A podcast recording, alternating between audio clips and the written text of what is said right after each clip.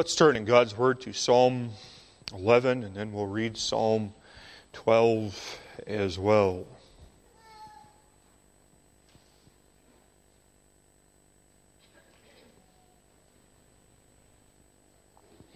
Psalm 11 to the chief musician, a psalm of David.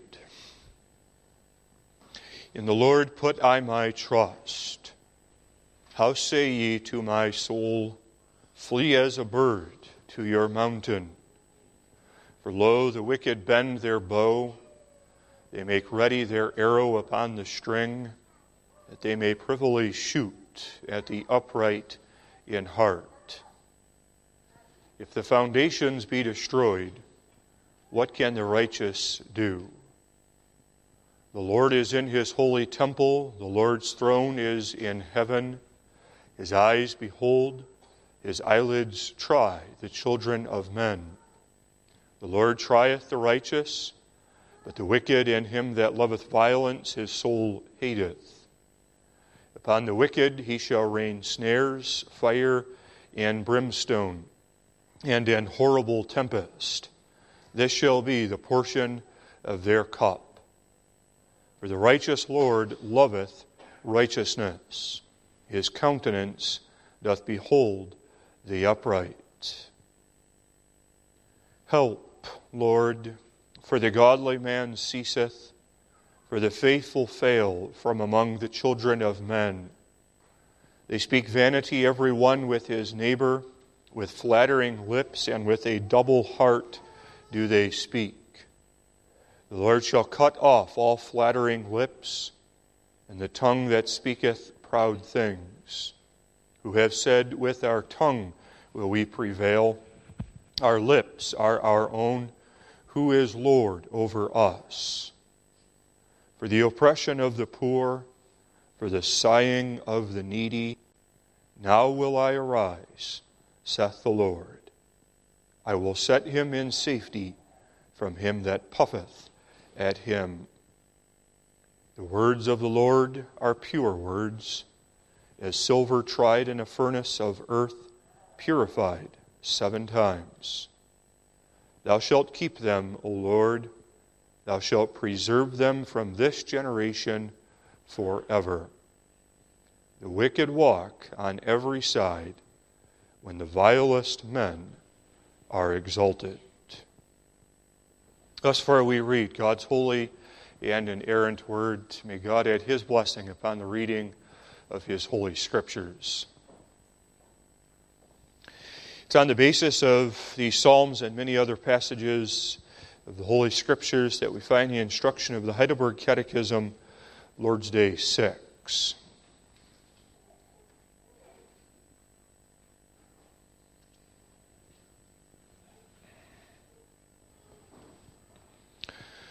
Question 16 Why must he, referring to the mediator and deliverer spoken of in previous question, why must he be very man and also perfectly righteous?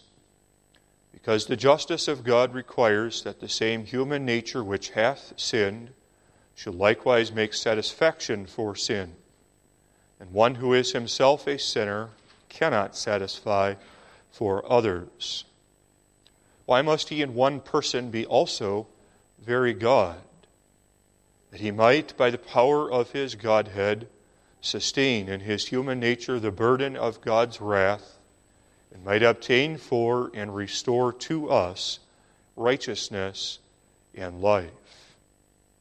Who then is that mediator who is in one person both very God and a real righteous man, our Lord Jesus Christ, who of God is made unto us wisdom and righteousness and sanctification and redemption. Whence knowest thou this? From the Holy Gospel, which God Himself first revealed in paradise and afterwards published by the patriarchs and prophets and represented by the sacrifices and other ceremonies of the law, and lastly, hast fulfilled it by his only begotten Son.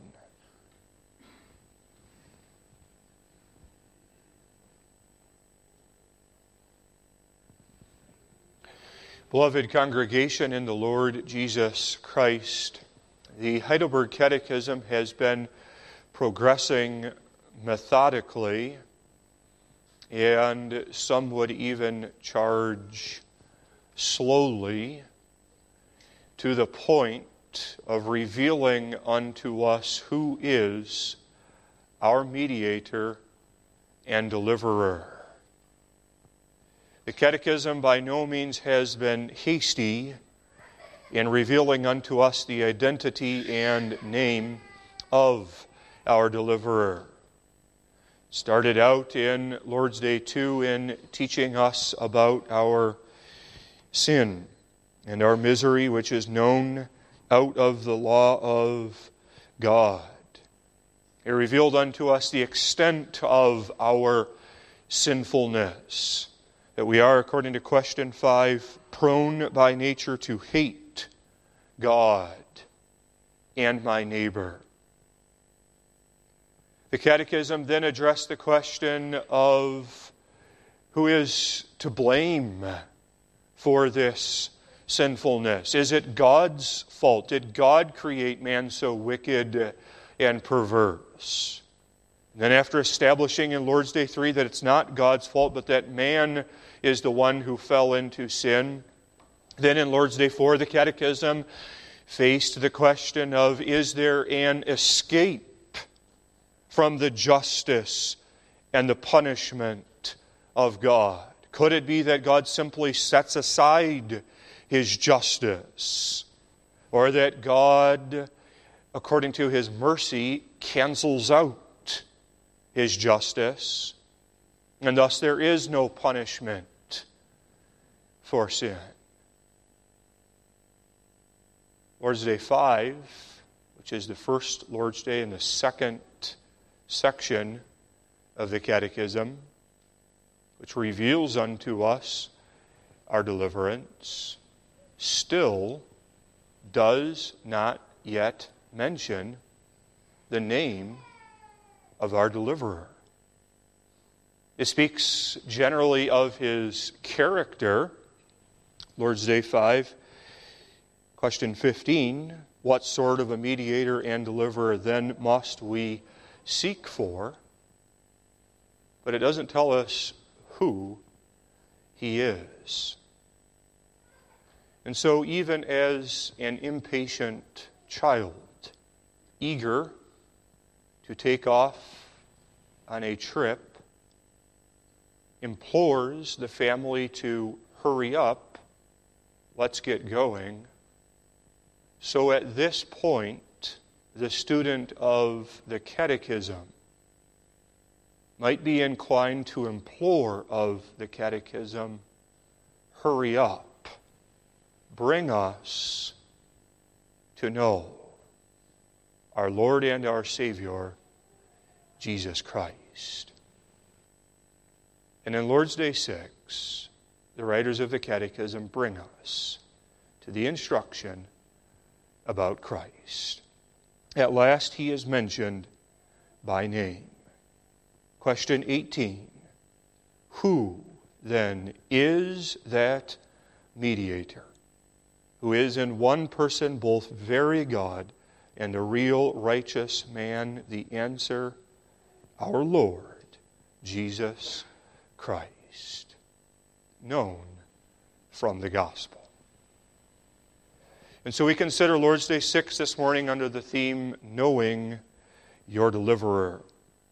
First, the Lord Jesus Christ. will look at his identity and what that means for you me. Second, we'll consider where we know him revealed in the gospel. Third, we will see that he is made to be your wisdom, according to 1 Corinthians 1, verse 30.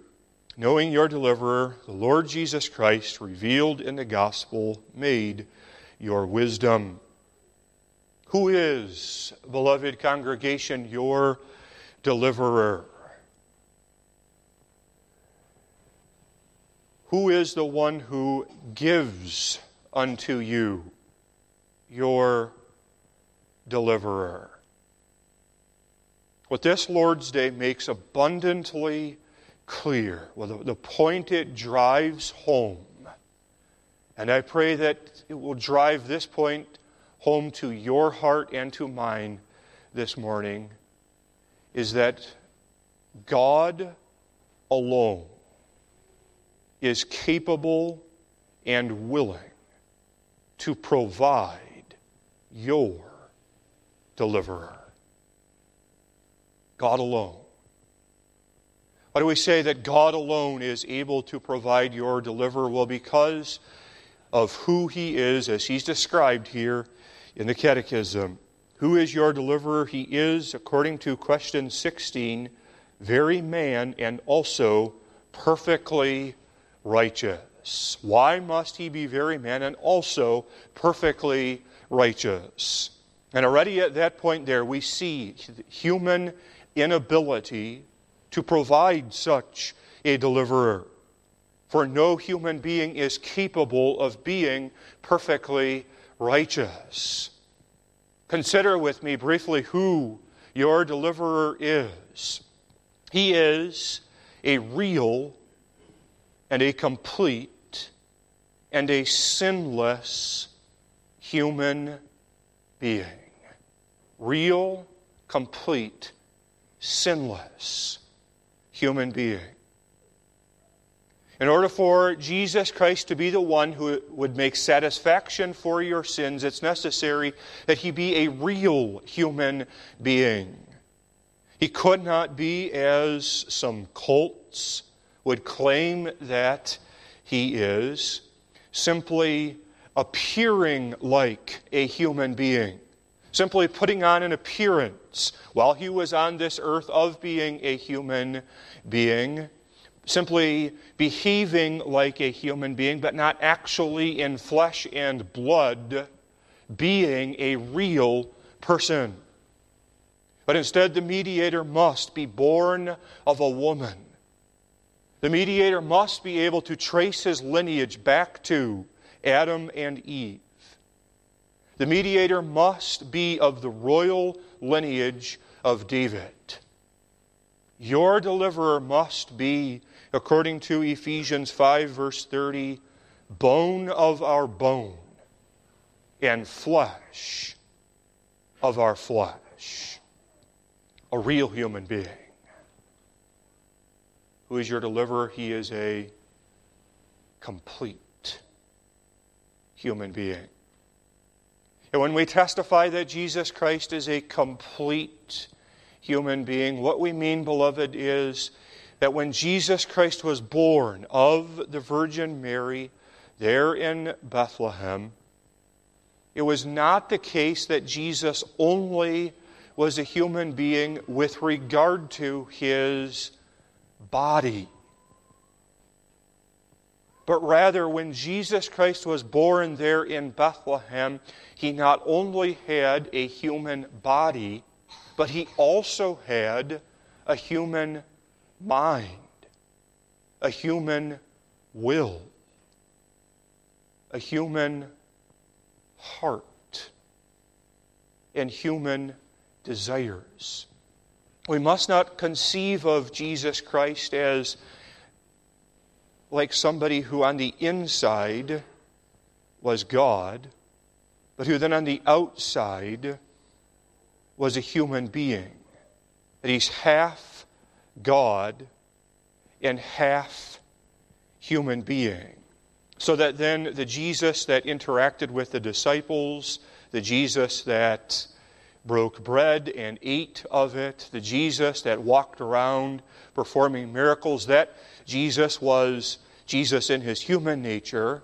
But then the Jesus that was, as it were, hidden from view, the, the, the aspect of Jesus that the disciples could not see, his heart and his mind and his will, that that aspect of Jesus was divine. That's not how we must conceive or understand of Jesus Christ, but rather our confession is that Jesus Christ was fully human. Not just on the outside with regard to his flesh, but on the inside, Jesus Christ was a, a real human. It was possible for Jesus Christ as a human being to be tempted in all points, like as we are. It was possible for Jesus Christ as a human being to be hurt, to suffer from loneliness, discouragement, despondency. It was necessary for Jesus Christ as a real human being at times to escape from the crowds and to go out into the mountains and there, in the quietness of solitude, pray to his Father who was and is in heaven. He was a real and a complete human being. Now, who could provide such a deliverer? Perhaps at this point you think to yourself, well, that describes everybody on this earth. We all have a real and a complete human nature. And so there is nothing unique or exceptional about this description of the deliverer thus far. But then where does the catechism go? He must be very man and also perfectly righteous. A real, a complete, and a sinless human being. And it is exactly at that point that you behold, beloved, the impossibility of you contributing one bit to your salvation. For who of us could be a real, a complete, and a sinless human being? The underlying thought here of the Catechism is that if Jesus Christ had any sins of his own, then he would not be a qualified substitute for anyone else. He could not offer himself up upon that cross to die for your and my sins if Jesus Christ had a single offense that he had committed against God. For then it would be necessary of Christ that first he make satisfaction for his own sins before he would be qualified to make satisfaction for the sins of others. How impossible that we provide such a mediator. And then the Catechism goes on in describing him who is your deliverer. He's not just man, but he's God. Question 17 Why must he in one person be also very God? That he might, by the power of his Godhead, sustain in his human nature the burden of God's wrath, and might obtain for and restore to us righteousness and life. And the thought here of the Catechism is that anyone who is a mere creature does not have the strength to bear up under the indescribable weight of the wrath and anger of God against the sins of mankind. And so, if a mere creature is incapable of bearing the wrath of God, then the only other possibility is that God Himself bears up under the weight of His own wrath. And so we must not at this point, beloved, make the mistake of conceiving of the mediator as one who stands as a third party who reaches out and takes these two parties who are at an impasse, God and man, and tries to move God closer to man and man closer to God. That's not what our mediator, Jesus Christ, does. It's not as if Jesus Christ is this third party counselor. And that because we are at an impasse with God, that then we reach out to Jesus Christ and we ask Jesus Christ to mediate in between us, to draw God closer to us and to draw us closer to God. And that perhaps halfway in the middle, we can both make some compromises, we can both come together, and then we can meet there at the middle point. That is not at all, beloved, the description of the mediator given in the Catechism or of the Holy Scriptures. But rather, the idea of the mediator is this that the mediator himself is God. There's no third party here.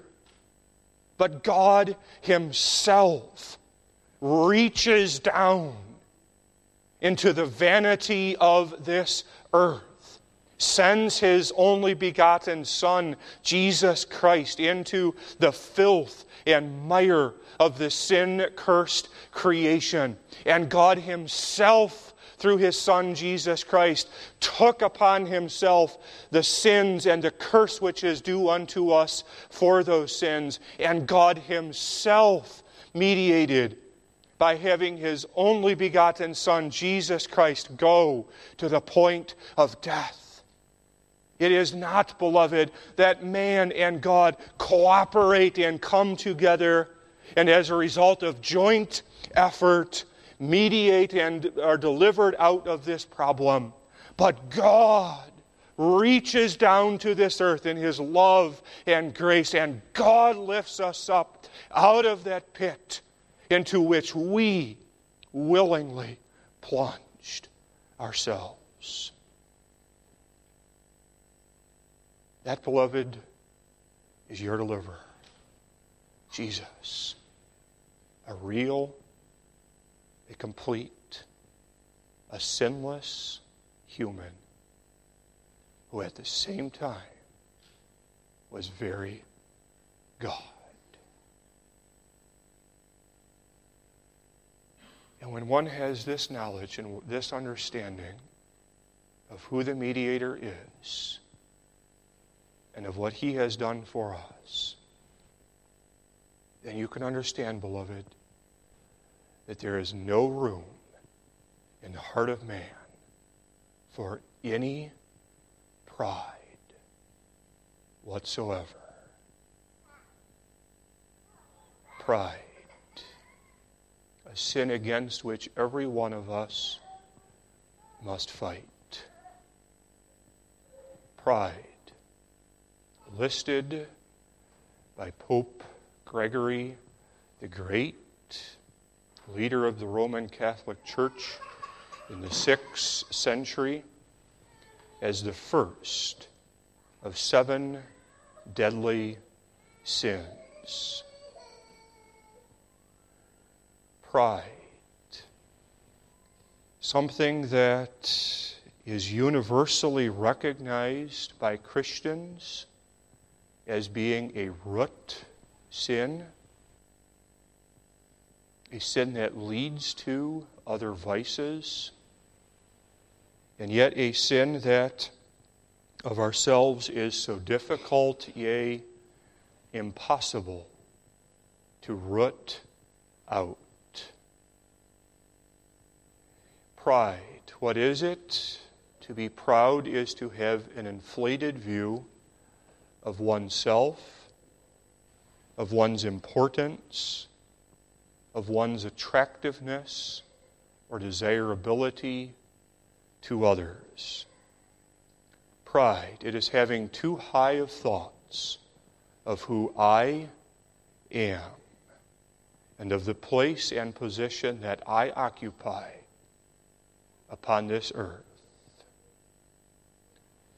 There can be pride on an individual level, where the individual, as he reflects on himself or she reflects on herself, judges to be greater than what he or she actually is. There can be pride on a corporate level, where as a body, a family, congregation, a denomination, a business, we judge ourselves to be greater than what we actually are. The difficult thing about pride, beloved, is this it is easier to spot pride in others than it is to be able to than it is able to see pride in ourselves. David had this ability. He could see pride in others. He saw it in his enemies. And he speaks of it here in Psalm 12. Psalm 12, verses 1 through 3. Help, Lord, for the godly man ceaseth, for the faithful fail from among the children of men. They speak vanity, every one with his neighbor, with flattering lips, and with a double heart do they speak. The Lord shall cut off all flattering lips, and the tongue that speaketh proud things.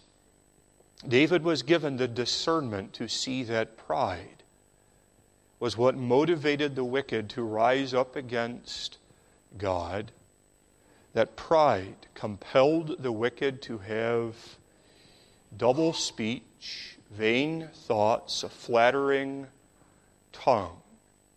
And yet, this same individual, David, who was so keen and perceptive that he could see from a mile away pride in the enemies of God's church, was at a different time in history unable to see the sin of pride in himself.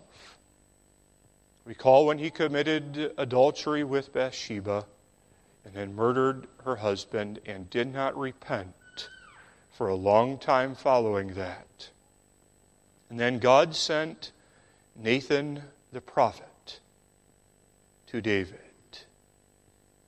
And Nathan said unto David, Thou art the man. And it was not until David was confronted with the Word of God that then finally David was given the ability to see the sin of pride, not just in the lives of others, but to see the sin of pride in his own heart that had compelled him to go out and commit such horrific deeds. That's the difficulty about pride. One can sit as a member of a congregation and observe the other members of the church and, with very good clarity, observe moments of weakness and even pride that rises up in others. But is one able to see the sin of pride in his or her own heart? Understanding the struggle that we as Christians have against pride and how, how deadly this sin is, how then do we fight against it? How do I even see the sin of pride in my own life? The starting point, beloved, for seeing the sin of pride in your life and for me to see the sin of pride in my life. Have one's mind filled with the knowledge of God. The more I know God and what God has done for me through His Son, Jesus Christ, the more God peels back the layers in my own life, takes the blinders off of my eyes so that you and I can see the sin of pride in our own lives. It is when man either does not know God or when man has too low of thoughts of God that then man in turn thinks too highly of himself. But filled with the knowledge of God, beloved, there is no room for boasting. The instruction of this Lord's Day, Lord's Day 6, makes abundantly clear to you and to me that the only one who is capable and who is willing to provide a deliverer to rescue you from that pit into which you have fallen is God. And what have you contributed to that salvation? What have you offered? Did you assist Jesus Christ there at the cross? Did you prop him up when he drank that cup of God's wrath?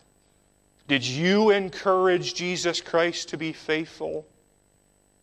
Did you even want Jesus Christ? The answer, beloved, is we didn't, and we don't by nature. We don't even want this type of deliverer. He's too holy, too pure for you and for me.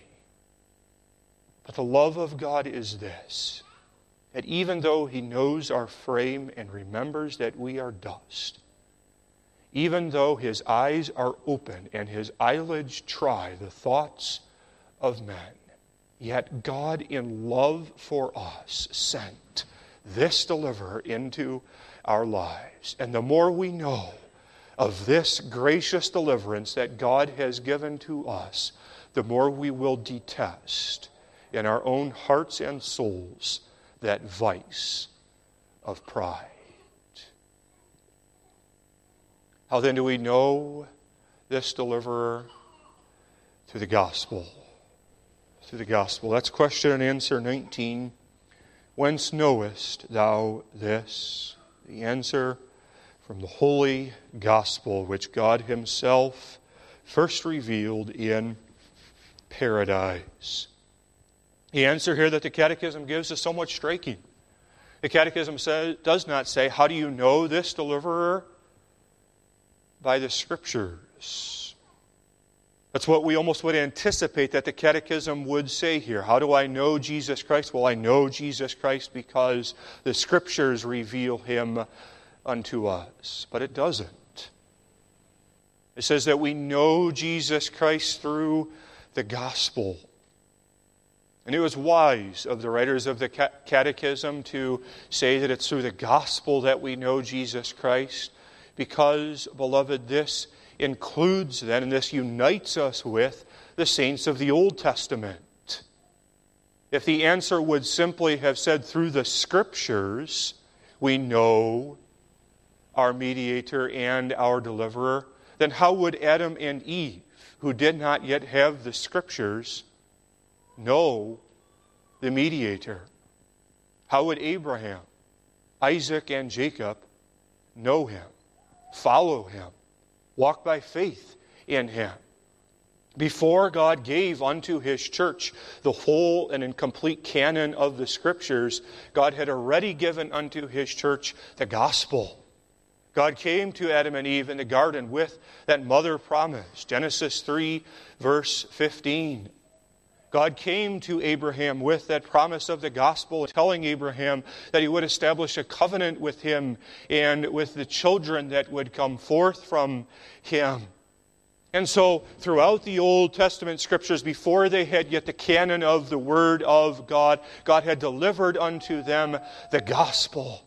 And so, we, with the Old Testament saints, together are given to know our blessed Lord and Savior Jesus Christ through the gospel.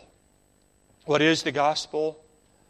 It's the good news. It is the good news of salvation in Jesus Christ. The gospel is the message that Jesus Christ alone saves sinners from their sins. The gospel is not that Jesus Christ needs man's assistance, that Jesus Christ needs man's cooperation, or that Jesus Christ depends upon man's permission to save man from his sins. What is the gospel? The gospel is that Jesus Christ saves His people from their sins, that is, His elect children, chosen by the Father in love from before the foundations of the world. The gospel is not the Arminian message that Jesus would desire to save everybody and that this good news is available for everybody, head for head, across the face of this earth, if only you will reach out and grab a hold of this gospel which is offered unto you. But the gospel is that Jesus Christ will save his people from their sins. Who needs to hear this gospel. This gospel is for broken and for fallen sinners. I came not, Jesus said, to call the righteous, but sinners to repentance. The kingdom of God is not composed of individuals who have succeeded by their own strength. But the kingdom consists of people who recognize and confess their own inability to succeed. The psalmist in Psalm 11 confessed his dependence upon God. Psalm 11, verse 1 In the Lord, Jehovah, put I my trust. And again, the next psalm, Psalm 12, verse 1 Help, Lord, for the godly man ceaseth, for the faithful fail from among the children of men. Who is the gospel for? The gospel is for broken, fallen, penitent sinners.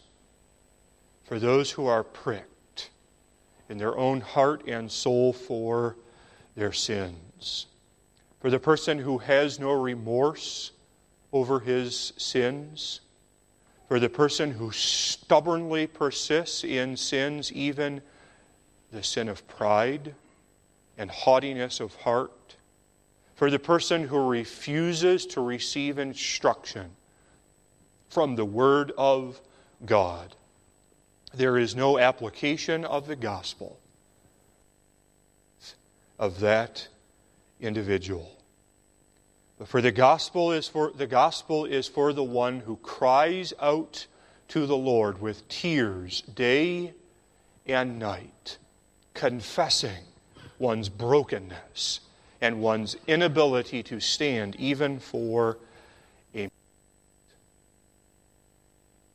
How wonderful it is, beloved, that God is the one who gives unto us this gospel. From where does the gospel come? Who is the one who gives unto us this gospel, the good news of salvation in Jesus Christ? Question 19 Whence knowest thou this from the holy gospel which God Himself first revealed in paradise?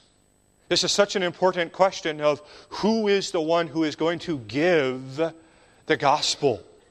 Who is going to be the one who is going to publish abroad that good news? Businessmen understand the importance of publicity. A businessman might have worked to develop a very good product. He might have spent a lot of time, money, energy on research and development. So the product that this businessman is coming out with is a product that he is convinced will serve for the betterment of those who use that product. But if that businessman does not market, publicize that product, good though it might be, that product will not be of any use to anyone because no one will know about it. And so the businessman invests not just in the development of the product, but he invests as well in the marketing and the promotion and the publicizing of this product so that others as well might be convinced yes, this is something that would be a benefit to me in my life. Who now is going to be the one who is going to publicize the gospel? If we might compare it unto the product on the shelves, we would say that there is no product more valuable in this whole world. There is nothing on this earth that is going to have a greater impact on the lives of the citizens of this earth than the gospel. Having the gospel brought unto an individual will transform that individual as the Spirit presses that gospel upon their heart. So then the question is who is going to do the work? as it were, of marketing, of, of publishing this gospel. Who is going to take this good news and deliver the good news unto God's children? And the answer, beloved, is God Himself.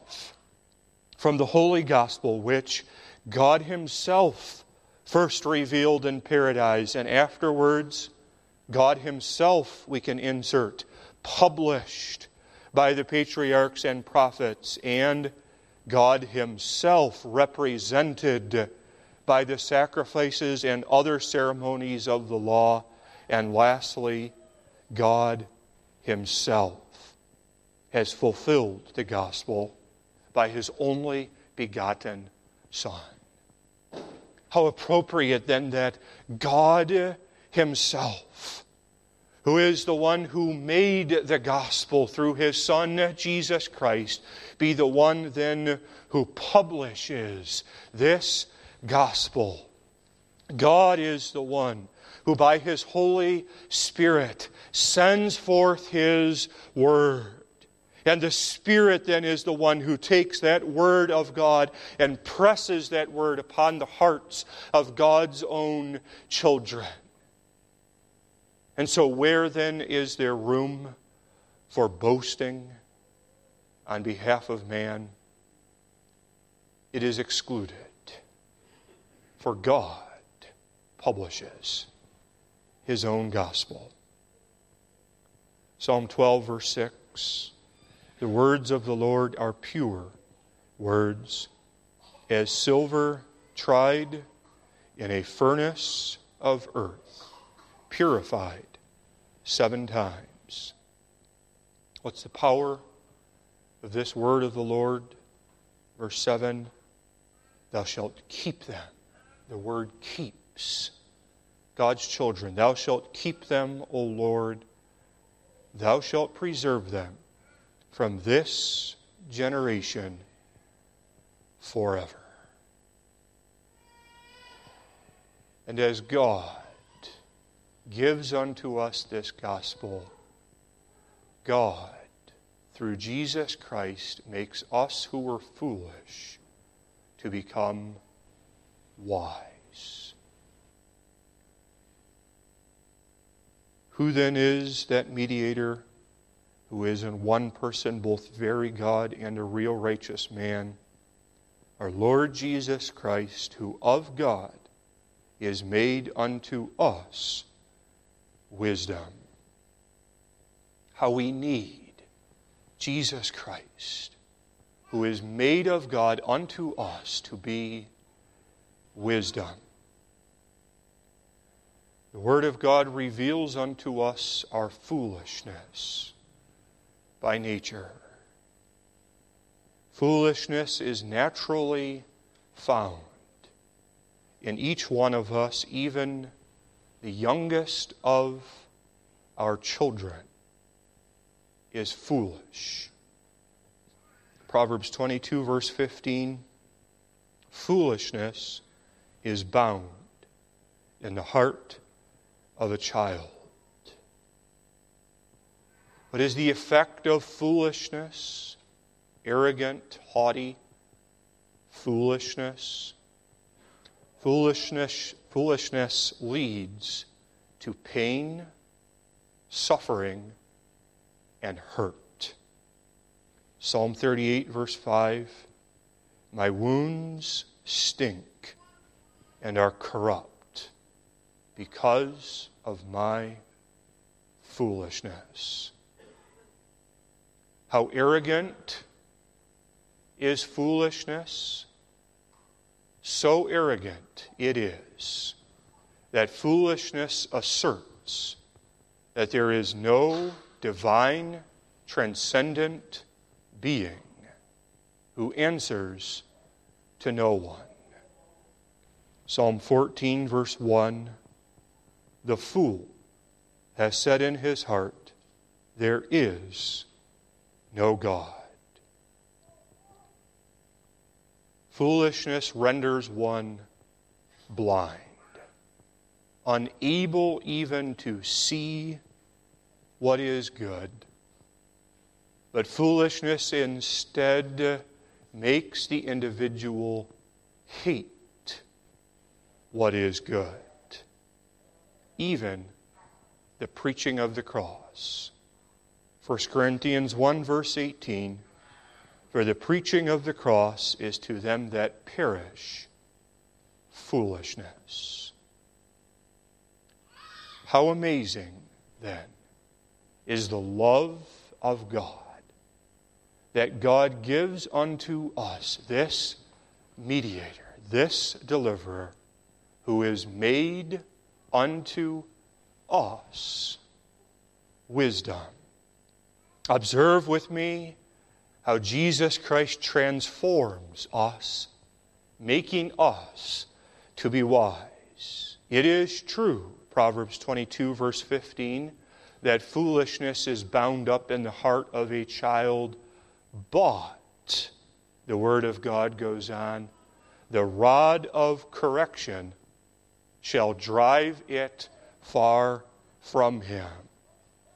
It is true that the preaching of the cross is to them that perish foolishness, but the Word of God goes on, but unto us which are saved, it is the power of God.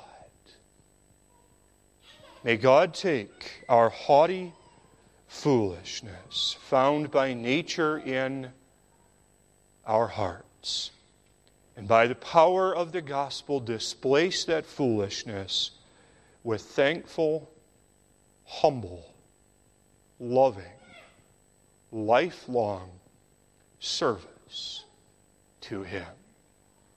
Amen. Let us pray. Our Father and our God in heaven, we thank Thee that Thou dost reveal unto us the gospel. First given to our parents Adam and Eve in the garden, later published abroad by the prophets, and lastly, Thou hast fulfilled it through the death of thy Son, Jesus Christ. May Jesus Christ be made unto us our wisdom, our sanctification, and our righteousness. May His Spirit dwell in us and strengthen us. Wilt thou pardon our sins for His sake? Amen.